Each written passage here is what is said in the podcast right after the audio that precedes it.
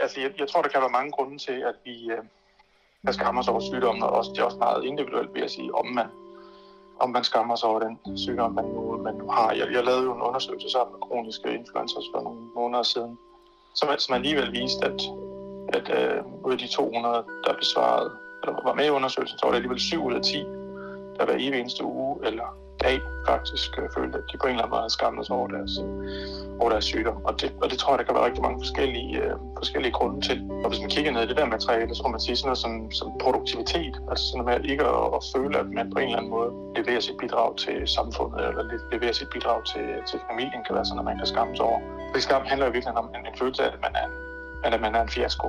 At man på en eller anden måde fejler i forhold til nogle, øh, nogle idealer og nogle idéer om, hvordan man, er, hvordan man er rigtig. Og så har man en følelse af, at de andre også synes det samme. Har fornemmelsen af, at de andre kigger negativt øh, på en. Ikke? For, for mange så handler det om ikke at have energi nok, at man simpelthen på en eller anden måde føler, at man var for træt, eller at man ikke kunne det, øh, eller, eller kroppen ligesom ikke kunne præstere det, der blev forventet af de forskellige øh, situationer.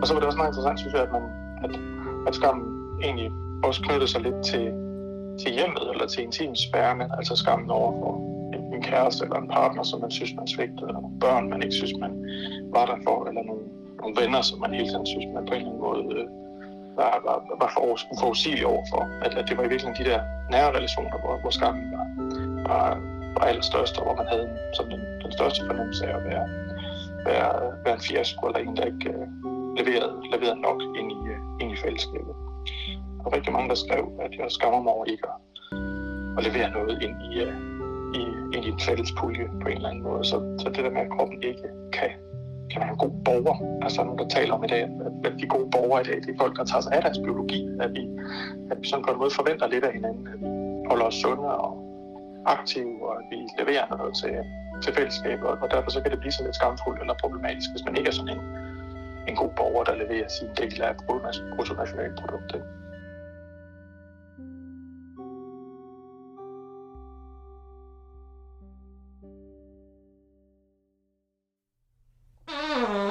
Jeg hedder Nana. Og jeg hedder Liv. Du lytter til Der er andre som dig. En podcast af kroniske influencers. Podcasten er produceret med tilskud fra puljen 1000 nye fællesskaber mod ensomhed.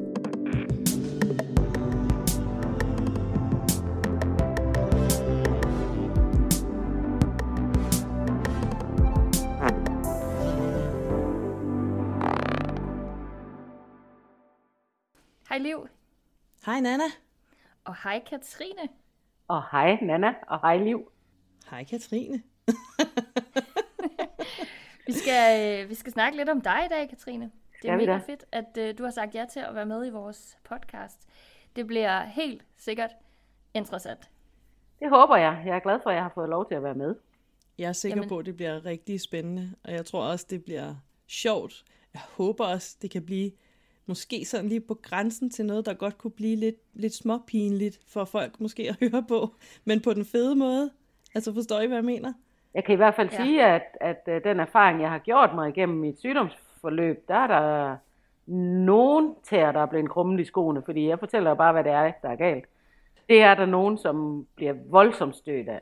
Og det er jo faktisk særligt noget af det, vi rigtig gerne vil have på bordet i dag, for vores afsnit hedder jo egentlig ondt i røven. Og øh, det vil vi gerne vende og dreje lidt, at man jo kan have ondt i røven på mange måder. Ja. Og det handler jo også om, at folk kan have ondt i røven over det, man siger. Ja.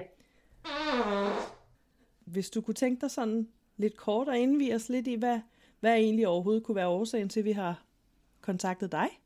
Sådan din historie kort? Jo. Altså kort, det er jo svært, for den er jo lang. Men, øh, men hvis vi nu går tilbage til 2015, hvor jeg første gang blev indlagt med, med høj feber og ondt i numsen. Øh, det var øh, temmelig svært at give udtryk for, at jeg havde ondt bagi, fordi det blev ligesom bare slået hen, og det var nok bare hemorrider, og det var nok bare det ene og det andet. Øh, så jeg blev indlagt øh, direkte fra mit arbejde, øh, og kom, jeg skulle faste og kom i narkose, og så troede de faktisk, at jeg havde en byld.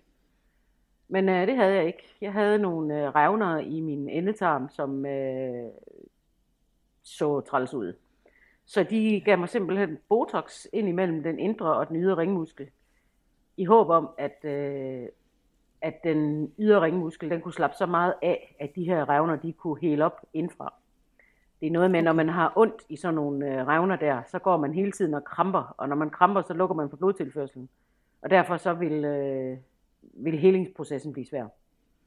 Så okay. I håb om, at sådan en revne kunne hele op, eller de revner, der var, de kunne hele op, så gav man mig det Botox der. Øhm, Og hvad, hvad er det, det Botox der, det skal kunne? det er muskelafslappende. Okay, så det var simpelthen for at få musklerne til lige at, at slappe af. Ja.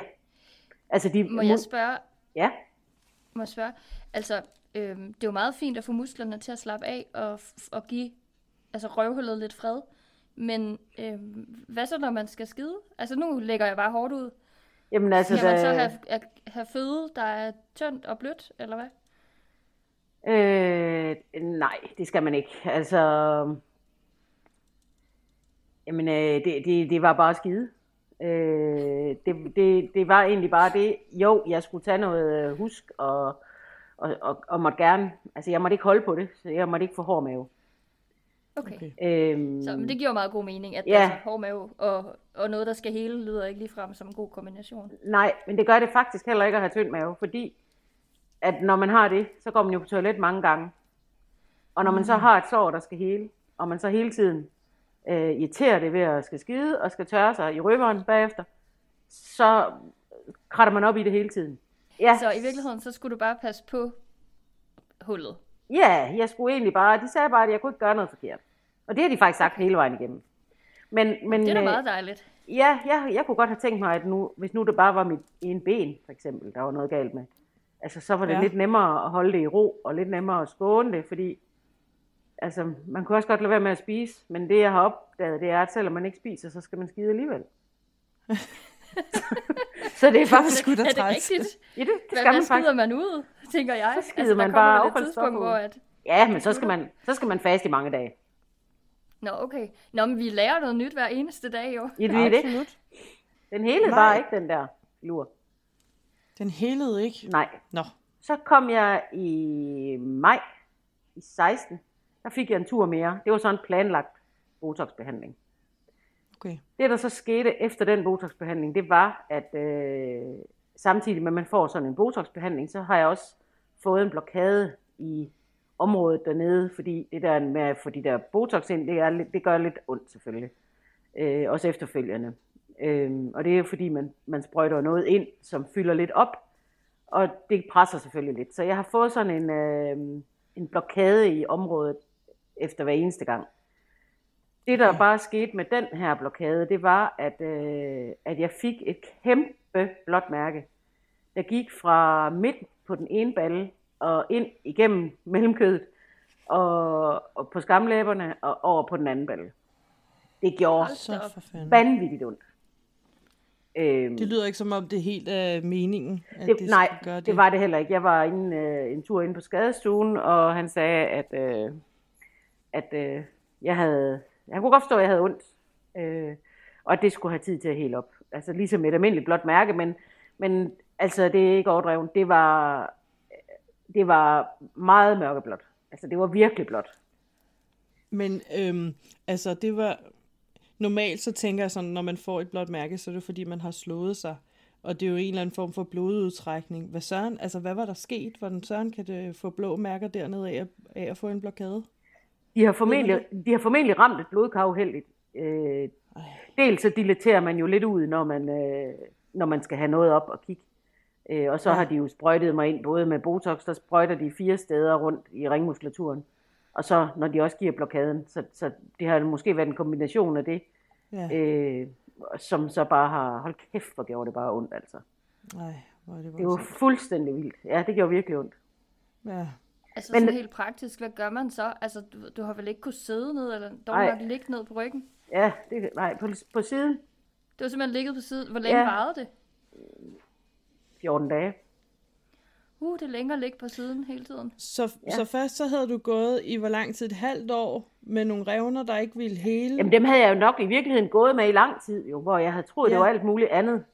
Øh, og, og hvor jeg også faktisk, øh, i alle mine ferier for eksempel, var jeg syg øh, med infektioner, Okay. og jeg fik infektioner alle vejen hele tiden. i sår og alt muligt, så der har formentlig været infektion derom i lang tid. Men det har man ikke rigtig kigget efter. Nej, du er så også Nej. blevet afvist på en eller anden måde i det der med, at øh, om det er nok bare en hemorrhide. Altså, ja. Øh, det, men Plus- det er jo ikke så mærkeligt. Altså, det sker jo mange gange, når folk kommer med noget. Ja. Første, anden, tredje gang, så får de at vide, om det er nok bare. Og Ja. så, så går man så videre i noget tid, ikke? Før det bliver så alvorligt, at man er nødt til at gøre noget drastisk ved det. Det, det er sgu rimelig vildt. Det er, en, det er jo en underlig historie. Altså, det er jo sådan en historie, man aldrig har hørt før, på en eller anden måde. Altså, jeg har, i hvert, jeg har i hvert fald ikke hørt nogen fortælle det før. Nej, det har jeg heller ikke. Altså, jeg er meget spændt på at høre, om der, altså, øh, nu, nu er jeg ikke helt nået til endnu, om det har sådan et specifikt navn, eller en diagnose, eller et eller andet, men, men det her, det er jo vel ikke noget, som så mange, altså, nu siger de jo selv, det er ikke noget, vi har hørt før. Er det noget, som, altså, Altså, er det sjældent? nej, det hedder analfissur. Analfissur. Og jeg tror, at rigtig mange mennesker har det. Men man snakker ikke om det, fordi at, at det fortæller man ikke nogen, at man har ondt. Nej. Øh, Fordi det sidder, hvor det sidder. Og Fordi det har sidder der, ikke lyst ja. til at fortælle om. Ja. lige præcis. Men det er jo øh, perfekt øh, i forhold til det, vi skal snakke om i dag, fordi det er jo lige præcis det her med, at noget er tabubelagt, og at man måske ikke altid siger det hele.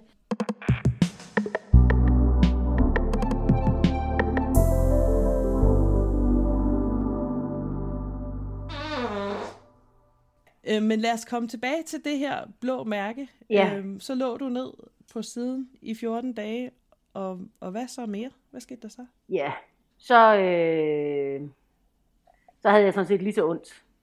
Den der øh, øh, Botox-behandling, den virker cirka 3-6 måneder. Øh, så, så man er nødt til at afvente og se, hvad sker der efter de her 3-6 måneder. Okay. Og det man så kunne se for mig, det var, at, øh, at det, var, det, det, det var ikke væk. Altså, så jeg blev skrevet op til en tur mere, og, og man ville kun give tre gange, fordi øh, at Botox, det er jo ikke sådan helt ufarligt at få sprøjtet ind. Så, så, øh, så hvis ikke at det havde effekt efter tre gange, så ville man gå ind og lave et kirurgisk indgreb. Okay. Øhm, og det brugte vi så øh, det meste af 2017 og lidt af 18 til at snakke om, fordi øh, at der var nogle konsekvenser forbundet med det. Øhm, og, og det, der gjorde, at jeg ikke bare sprang ud i at få lavet, det hedder en øh, lateral intern sphincterotomi, øh, hvor man går ind og laver et kejle, en kejle i den inderste ringmuskel. Og jeg har stadigvæk ikke helt forstået, hvorfor det er, man gør det, og hvad det er, man håber at få ud af det. Men formentlig igen noget med, at den her krampetendens vil aftage. Okay. Øh, og, og det jeg fik at vide, der ligesom kunne være risikoen med det her, det var, at jeg ville kunne blive inkontinent for afføring øh, og luft. Og øh, Uh. altså at slå en skid, det er jeg ligeglad med.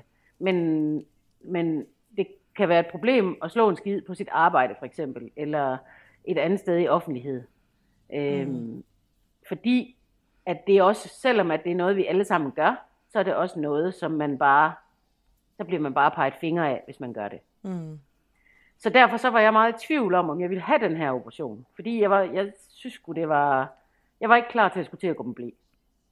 Nej. Øh, så, øh, så i slut, sen efteråret 18, var jeg med min, øh, jeg havde taget min mor med op øh, på hospitalet for at få en snak om, at der måtte gøres noget, fordi når jeg var på toilet, så var det fuldstændig ren blod nærmest, der kom ud, og øh, altså, så det var jo, det var, altså, det var, det var en stor, et stort område, der var åbent, og som jo, fordi jeg kvitterede min afføring den vej, så ville det jo også blive udsat for alle mulige bakterier hele tiden. Mm. Og- ja, selvfølgelig. Og det gjorde jo selvfølgelig så nok også, at jeg fik alle de her skide infektioner her. Øh, så spurgte min mor, da vi var op til den kontrol der, hvor stor risikoen for det der inkontinens det var. Jamen det var nok øh, 3%, der fik problemer efterfølgende. Og så var der Okay. overhovedet ingen betænkelighed ved mig, for så tænkte jeg, okay, 3%, det bliver selvfølgelig ikke mig. Så det, øh, det, så blev jeg skrevet op til den, og så skulle jeg have sådan en øh, koloskopi først, og den var fin, og så, så i januar 19 skulle jeg så have lavet den der operation, og jeg var pissebange. Ja. Øh, ikke så meget for operationen. Må jeg Ja. spørge? Ja. Øh, når du nu siger, øh, øh, altså du havde ligesom fået at vide, at den her operation fandtes, men du havde ikke sagt øh, ja eller nej til den, fordi at du var ikke klar til for eksempel at gå med blæ, hvis det skulle gå galt. Men det er først efterfølgende, at du får at vide, at det faktisk kun er 3%, Ja. hvor det går galt. Var der ikke nogen, der havde fortalt dig det tidligere, så du havde kunne tage en beslutning tidligere omkring det? Nej, jeg havde heller ikke spurgt, fordi jeg havde bare hørt, Nå. at, at uh, der var en risiko for, at jeg kunne komme til at gå med blæ, og det var bare det eneste, jeg hørte. Jeg tror egentlig, der er mange, der oplever, lige, at man får en information, så har man egentlig brug for at have det møde en gang til bagefter, ja. sådan helt automatisk, fordi man hører 2% af det, ikke? Og man skal lige processe det, og så, så skal man have plads til at spørge sine spørgsmål. Dem kan man jo ikke huske der første gang, man får så noget at vide. Det må være meget grænseoverskridende at sidde i. Det var det. Og så har jeg jo, min mor har været med mig til det hele øh, efterfølgende der, og det har hun, fordi at min, øh, altså min mand, han kunne ikke tage fri fra arbejde hele tiden til at tage med mig. Øh, ikke fordi han ikke gerne ville, men øh, fordi, at, at altså, vi er jo nødt til at have smør på brødet, ikke? Og, og øh, Ja, min mor, hun øh, er pensionist, så hun kunne tage med mig. Og det i sig selv har også været grænseoverskridende, fordi jeg har jo også skulle ligge med bare røv, og har haft en finger op i røvhullet af en fremmed mand. Altså, mens min mor har stået ved siden af og kigget. Det har sgu virkelig været grænseoverskridende. Men, ja, Det kan jeg fandme godt forstå. og, og det har vi snakket meget om, og min mor hun har sagt, jamen prøv at høre, altså hvis nu det var, jeg har jo en dreng, og hvis nu det var din dreng, der havde problemer, ville du så synes, det var pinligt at være med? Nej, det vil jeg ikke. Så jeg tænker da også, at man tænker fuldstændig anderledes som, som den, der er med. Selv, selv hvis det var en veninde eller en anden bekendt, så tror jeg da i hvert fald, at jeg vil have det egentlig ret afslappet med det. Men jeg ved da 100% hvordan jeg vil have det, hvis jeg var den, der lå der. Ja, Ja, og Altså, særligt, ligesom hvis man dig, er barnet. Altså, Ja, jeg tror, barnet skal, det, det, skal- det skal min mor ikke med til. ja lige præcis. ja. Så det forstår jeg godt. Og så kan man jo stå i en situation, hvor man tænker, det er jeg simpelthen nødt til at have hende med til, og der er ikke andet at gøre. Men det må da også være noget af en kamel. Ja. Og, og det har det også været, men det har også været rigtig fint, fordi det var jo for eksempel min mor, der sagde, hvor mange, hvor stor er risikoen for, at det her det går galt. Altså jeg havde, Ja. jeg havde, ikke- jeg havde ikke engang selv overvejet at spørge om det. Øhm, og jeg havde heller ikke kunne læse mig frem til noget, for jeg havde jo, jeg er jo selv lægesekretær, så jeg havde jo let alle vegne efter en oplysning om den her operation, og det har jeg ikke kunne finde nogen steder. Det kan jeg stadigvæk ikke Okay. finde.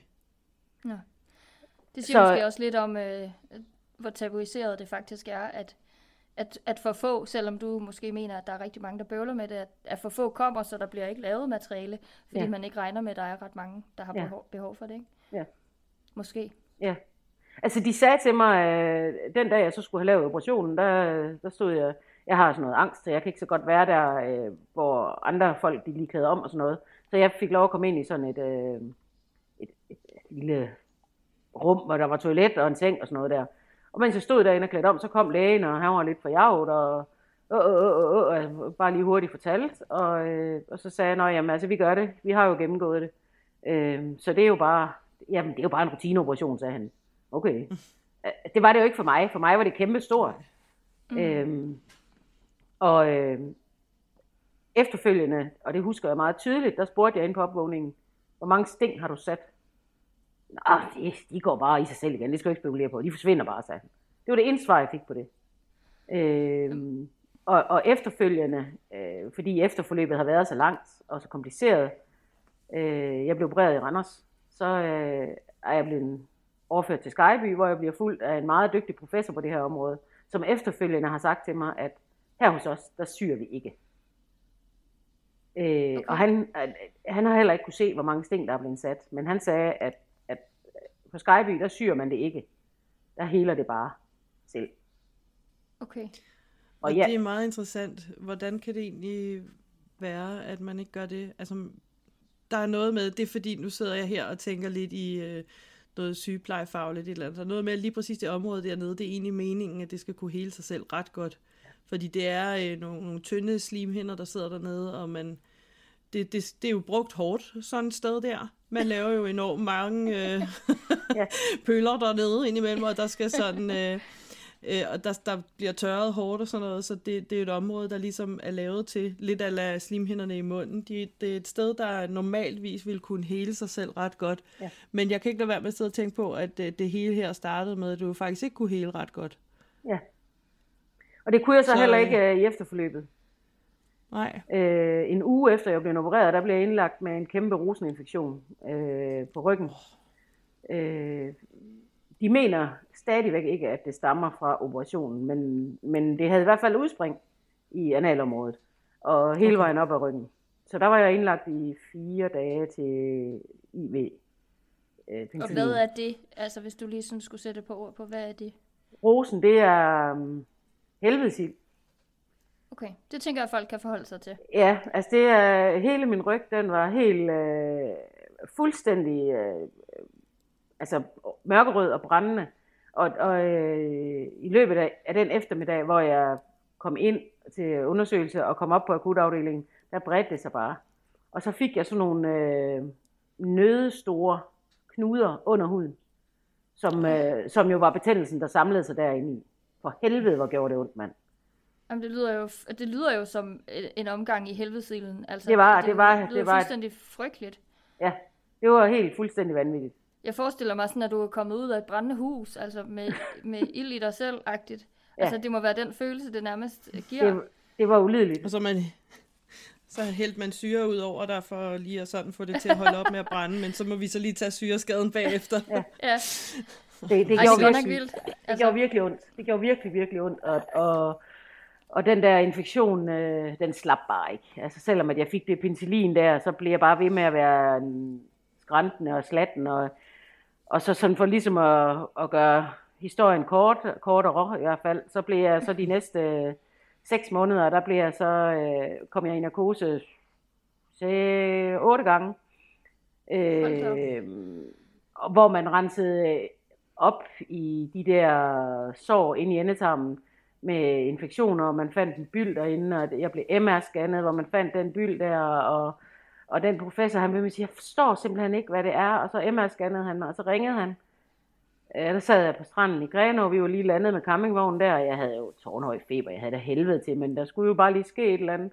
Og så ringede han, og så sagde han, øh, jeg kan godt forstå, at du har det skidt, fordi du har en byld, og den skal vi fjerne. Og hvis det bliver værre de næste dage, her hen over pinsen, så skal du indlægges øh, herude ved os på Skyby, men ellers så får vi en tid til dig i næste uge.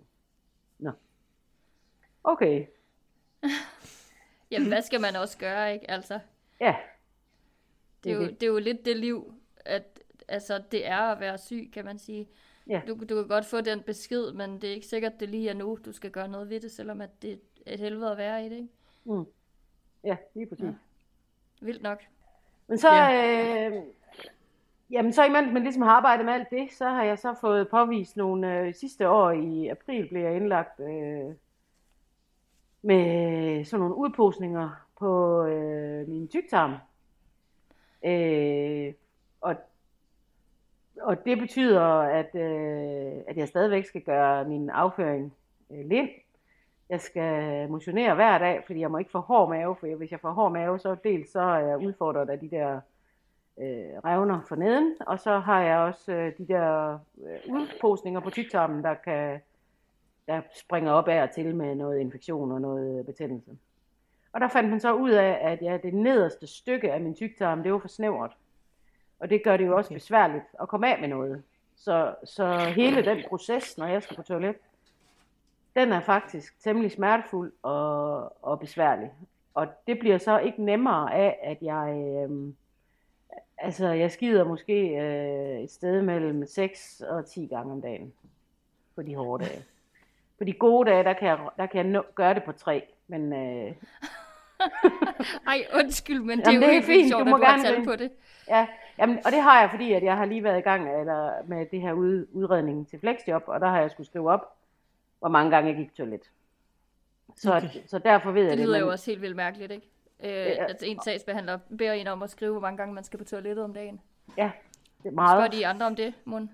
Nej, Tror jeg ikke. det tror jeg heller ikke.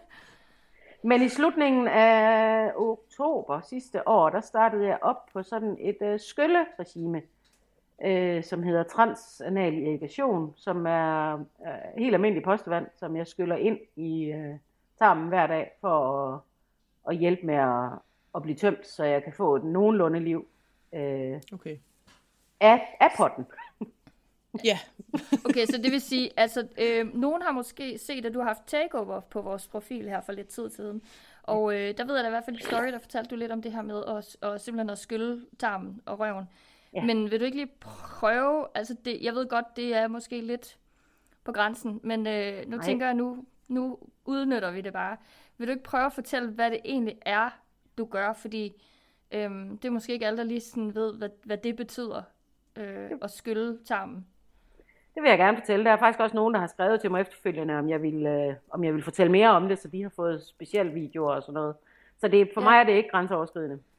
Jeg har, en, øh, jeg har en pose, som er sådan en øh, plastikpose, svarende til øh, sådan en, man får blod i, hvis man får en blodtransfusion.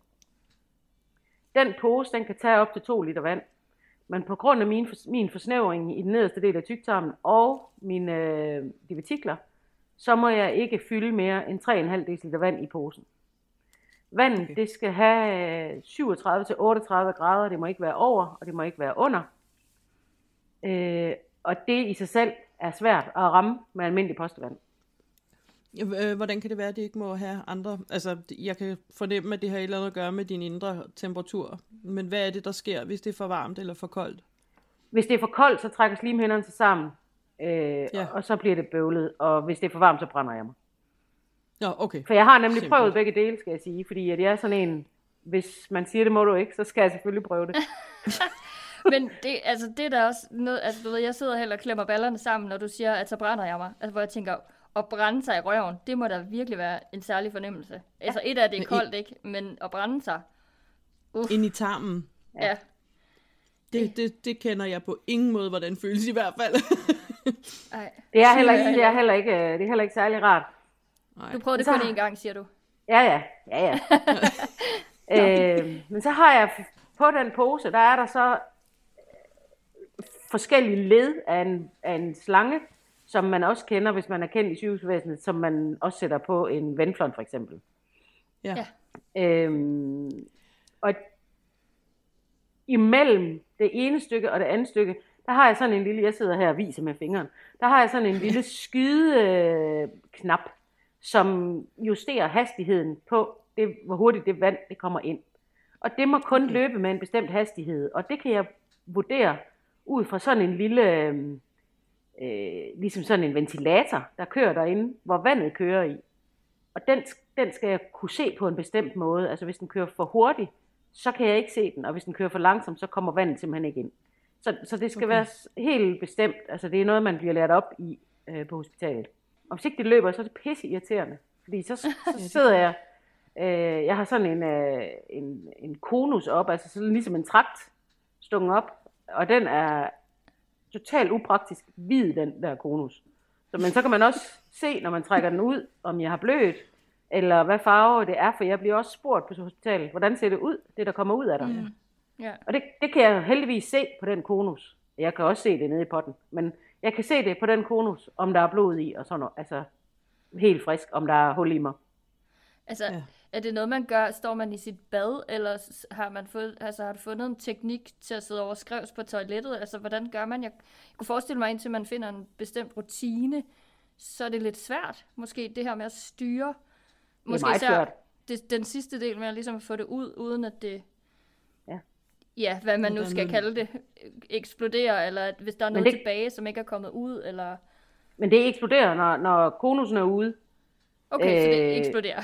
Ja, det gør det faktisk. Altså, når konusen er ude, så, så når jeg lige at skubbe, skubbe den over i vasken, og så, min far han har lavet sådan en dropstativ, fordi den skal også være 1,70 meter over gulvet posen, for at det kan løbe rigtigt.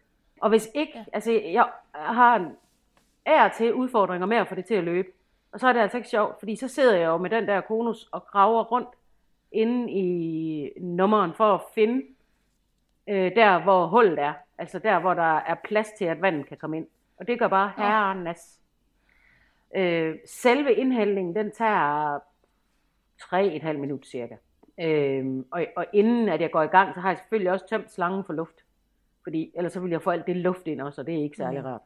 Der er noget med, at luft, det rejser opad i tarmene. Ja. Og det vil sige, hvis du får luft ind i, så begynder du jo at få, øh, altså for, så får du jo nærmest koliksmerter op i øverste del af tarmen, op under mellemgulvet. Mm. Øh, og det kommer jo ikke bare ud af, at man, at man skider i virkeligheden. Der, så, så skal man ned og ligge og bakse den anden vej og have øh, hvad hedder det, tyngdekraften til at arbejde modsat for en, så luften kan ryge opad, mens man vender på hovedet, og det, ja. det giver vel bare mange større smerter og gener. Ja, det gør det. Ja. Øhm, men når jeg så har taget konusen ud, øh, så sætter jeg mig på toilettet, og så har jeg en skammel, jeg skal have fødderne på, og det er fordi, at, at hvis man sidder almindeligt på toilettet, så sidder man faktisk, så man lukker lidt, lukker lidt for tarmen. Ja. Øhm, Ja. Så man skal sådan have... Skal til. Ja, faktisk. Så, så det er noget med at sætte benene op på en skammel, så der er, så tarmen den vender lige ned. Og så skal jeg så lige lov for, at det kommer. Skide godt, Ja. som man siger. Så, så vælter det ud. Ja, Øh, vand, okay. vand og lort, det kommer bare væltende ud. Øhm, og så skal jeg sidde i cirka en halv time, og mens jeg sidder der, der skal jeg lave øh, sådan nogle rulninger med maven og bevæge mig lidt. Og så kommer det faktisk. I, I løbet af hele den halve time, der skider jeg nærmest hele tiden. Hold da kæft, mand. Og, og, og inden at jeg går i gang, så har jeg typisk været afsted en gang, måske to gange af mig selv. Men alligevel så kommer der, og, og det som den her skyldning gør, det er, at den fremmer øh, tarmens bevægelser, altså det der hedder peristaltikken i tarmene, Ja. og hjælper med til, at den bliver tømt helt. Øh, og det skulle gerne gøre, at jeg så ikke skal på toilet mere den dag. Okay. Men gør det det? Øh, Det gør det på de gode dage. Okay. Og, på, og det gør det på de dage, hvor at, at rytmen er stabil. Men hvis der er den mindste afveksling, nu har min mand for eksempel været øh, vinterfyret fra sit arbejde her, jamen, så er der bare no, nogle af mine rutiner, som ikke bliver gjort. Øh, og, og, og, og det handler om, at jeg stadigvæk er så relativt ny i processen, at jeg har svært ved at give mig selv plads til at være syg og have særlige behov. Øh, fordi så synes jeg, vi skal lave noget sammen, eller altså, så kan jeg ikke bare tillade mig at ligge på sofaen, når han er hjemme, for så ser han jo, at det er det, jeg gør, når han ikke er hjemme. Øh, og, og, og det har han ingenting imod, at jeg ligger på sofaen. Det, det handler ene og alene om noget i mig. Mm. Øhm, men øh, altså det der med, at jeg skal passe min motion, både jeg, jeg har et løbebånd herhjemme, fordi at hvis jeg løber udenfor, så er stor sandsynlighed for, det har der i hvert fald været, stor sandsynlighed for, at jeg skulle skide undervejs. Og det er bare ikke fedt. Ah. Men Ja, det tænker der er mange, der kan skrive under på. Altså Ja. følelsen af at skulle skide for vildt, Ja. og ikke vide, hvor man skal gøre det hen, og ikke have noget til os om, at hvis man er nødt til at finde et hul i jorden, ikke? ja, lige præcis. Det, det er panik, altså over alt panik nærmest. Ja. Og øhm, øh, nu, efter jeg ligesom har skyllet, så har jeg faktisk været ude at løbe to gange her i år. Hallo. Ja, om eftermiddagen. Og det har, det har været en succes. Men jeg har Ja. samtidig også haft dage på mit løbebånd her, hvor jeg kan, altså hvor jeg må opgive at løbe. Fordi jeg skal bare, jeg når lige derud, så skal jeg skide, så skider jeg i 10 minutter, og så går jeg ud igen, og så, øh, så skal jeg skide igen. Og det der øh, bøvl, så opgiver jeg, fordi det er simpelthen for træls. Nej, det Nej, nej, man kan sige, at du får heller ikke nogen succes ud af, af den løbetur overhovedet, hvis du bliver afbrudt af, at du rent faktisk skal skide igen og igen, når Nej. du går i gang. Altså, så Nej. sætter det sig jo som en dårlig oplevelse, kan man sige. Ja, lige præcis. Men øh... hvor er Øh. det et træls, at det er så svært for dig at, ligesom at finde en rytme i det, der virker. Øh, Ja. Fordi det er jo virkelig forstyrrende at skulle skide. Det er meget forstyrrende, og det har også betydet i forbindelse med afklaringen til det her flexjob. Altså, øh, der har jeg været i en øh, stark, og så har jeg været hjemsendt på grund af corona to gange i det forløb der. Og er det også nu, men alligevel så har jeg jo været nødt til der at vende brangen fuldstændig ud på mig selv, og det er jeg heldigvis ligeglad med. Men øh, det der med at skal fortælle mænd, fordi i en øh, i et byggemarked, der er, det, der er kun én pige, der er der, og det er min veninde i forvejen. Så hun kender alt til det i forvejen jo. Men, øh, men mændene der, de har også bare fået øh, råt for usødet, hvad det egentlig handler om. Og det kan jeg godt se for nogen, der er det ikke fedt. Okay. Det har de simpelthen ikke lyst til. Angst. Ja. Ja. Øh, og og, og øh, en gang er jeg kommet og har sagt, at jeg har virkelig en dårlig dag i dag. Vil du hjem? Nej, jeg vil bare gerne have, at I ved, at i dag er det bare en dårlig dag. Altså, Ja.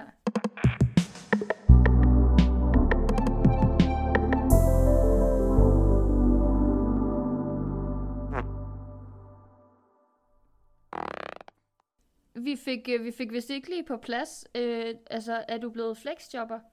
ikke endnu. Jeg skal til rehab den 22. marts, så det håber jeg, jeg bliver der. Okay, hvor mange timer har I fået sat på? øh, 14. 14 timer, okay. Så, Og så det er noget med at med- time øh, skideriet, og så møder du ind efter det?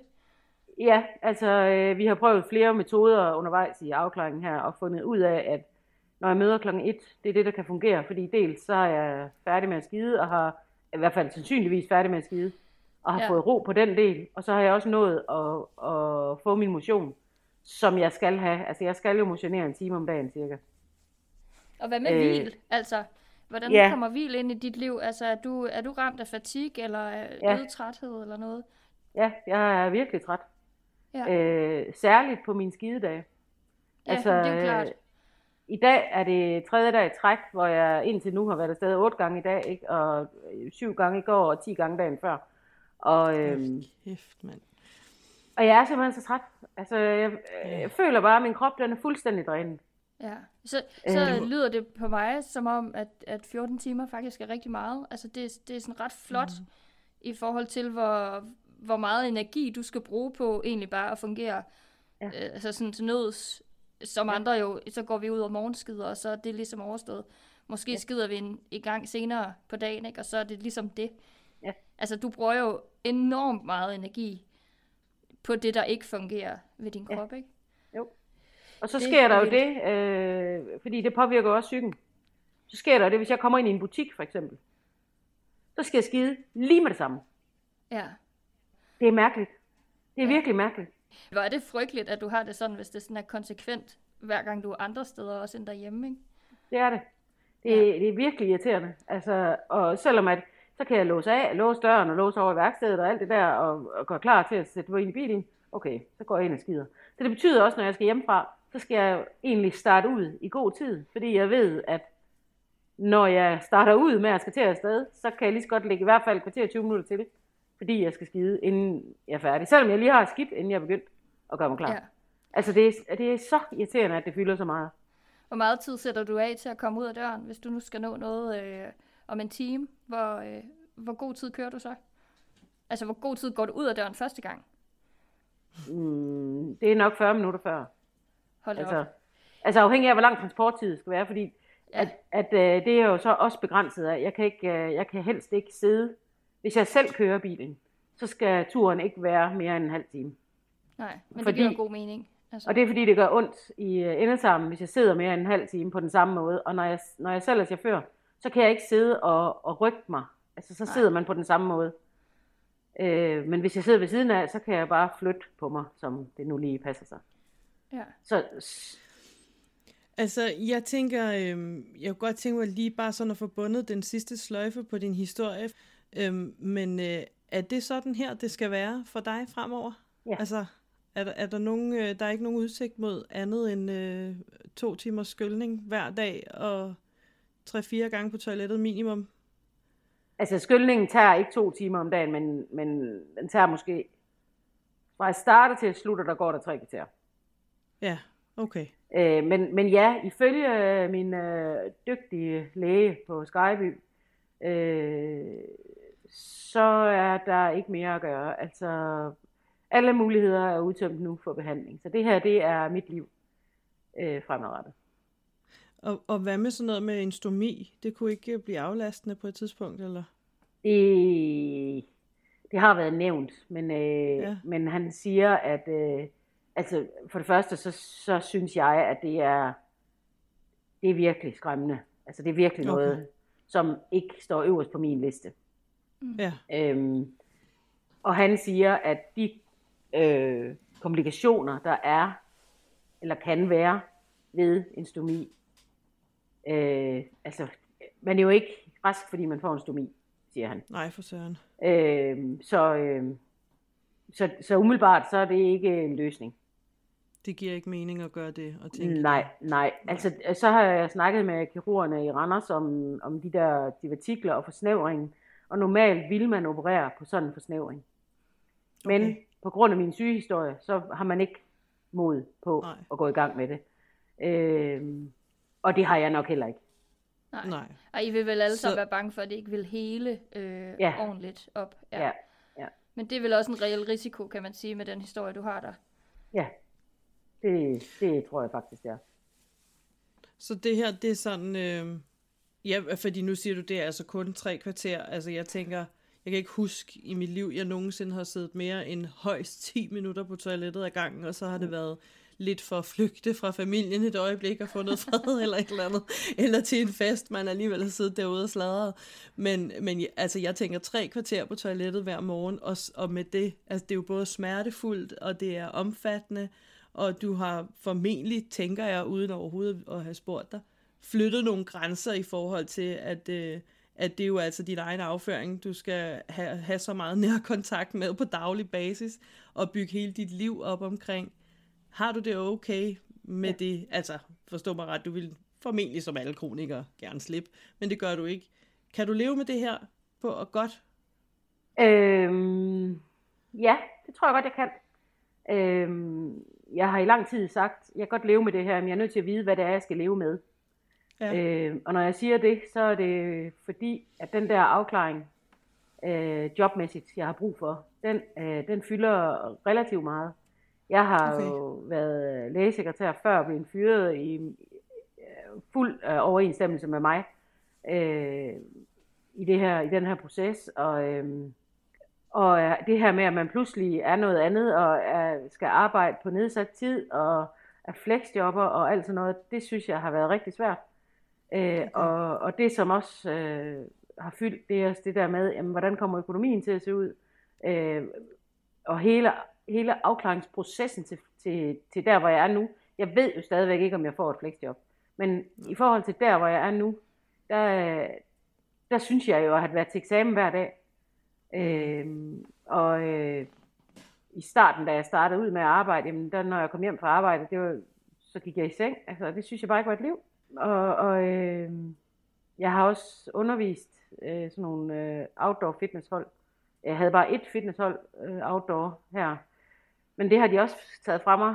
Øh, kommunen, det måtte jeg ikke. Og det var faktisk noget af det, som gav mig allermest glæde i livet. Det var det der hold. Okay. De 40 minutter om, om ugen. Fordi at det var en lille, altså en lille fli af det liv, jeg havde før, som jeg stadigvæk kunne gennemføre. Øhm, ja, jeg deltog jo ikke selv på træning, men jeg, jeg viste, hvad de skulle gøre, og, og altså alt det der, lavede programmerne, og, og kom som sådan en, en ressource, og kunne give noget videre til nogen. Det betød rigtig meget. Øhm, men, men det måtte jeg heller ikke, fordi så kunne jeg arbejde de 40 minutter længere. Okay, så det var fordi, de mener, at der ligger en ressource i dig der, som du kan om, omforme til noget arbejdsrelateret. Ja. Hmm. Ja, ja. Ja, ja men det, det er jo sådan, det er i afklaring. Ja. ja. Jeg synes også, det virker hårdt på en eller anden måde, at du har faktisk været ret meget midt i alt det her sygdom. Altså sådan, du ved, du, ikke, du har ikke været afklaret omkring din sygdom, mens du har været i det her forløb. Det synes jeg mm. virker altså nærmest helt uoverskueligt. Det synes jeg er vildt imponerende, at du overhovedet er altså, kommet igennem og fundet bare en lille smule rytme i det med din sygdom, når du jo har haft de her kommunedamer på sidelinjen, ikke? Eller mænd. Jeg har haft, ja, det er damer. Jeg har haft verdens bedste psykolog, som, øh, som heldigvis har stået, altså, jeg har bare skulle vippe med fingeren, så har han været der. Øh, ja, det er godt. Jeg har stået øh, nede ved Fjellerup Strand og kigget ud over vandet øh, en fredag formiddag, og så ringede han. Og så sagde han, hvad laver du? Så sagde jeg, jeg står og kigger ud over vandet, og overvejer, om jeg skal gå ud i det, og aldrig komme tilbage. Og så sagde han, og det skal du så ikke. Øh, nu nu øh, bliver jeg her i røret, mens du går op til din bil. Så er jeg sikker på, at du kommer hjem. Og Ej, det var helt tilfældigt, han ringede om noget, øh, et eller andet, altså jeg havde sendt en mail til ham om at flytte en tid, eller et eller andet. Det var helt tilfældigt, at han ringede lige der. Øhm, og, og det er bare meget kendetegn for ham. Altså det, han har bare været klippen. Ja, det må man sige. Det, det er da verdens bedste eksempel, kan man sige. Der han har været er, magt, der har fået ham til at ringe lige på det tidspunkt. Han, han er enestående.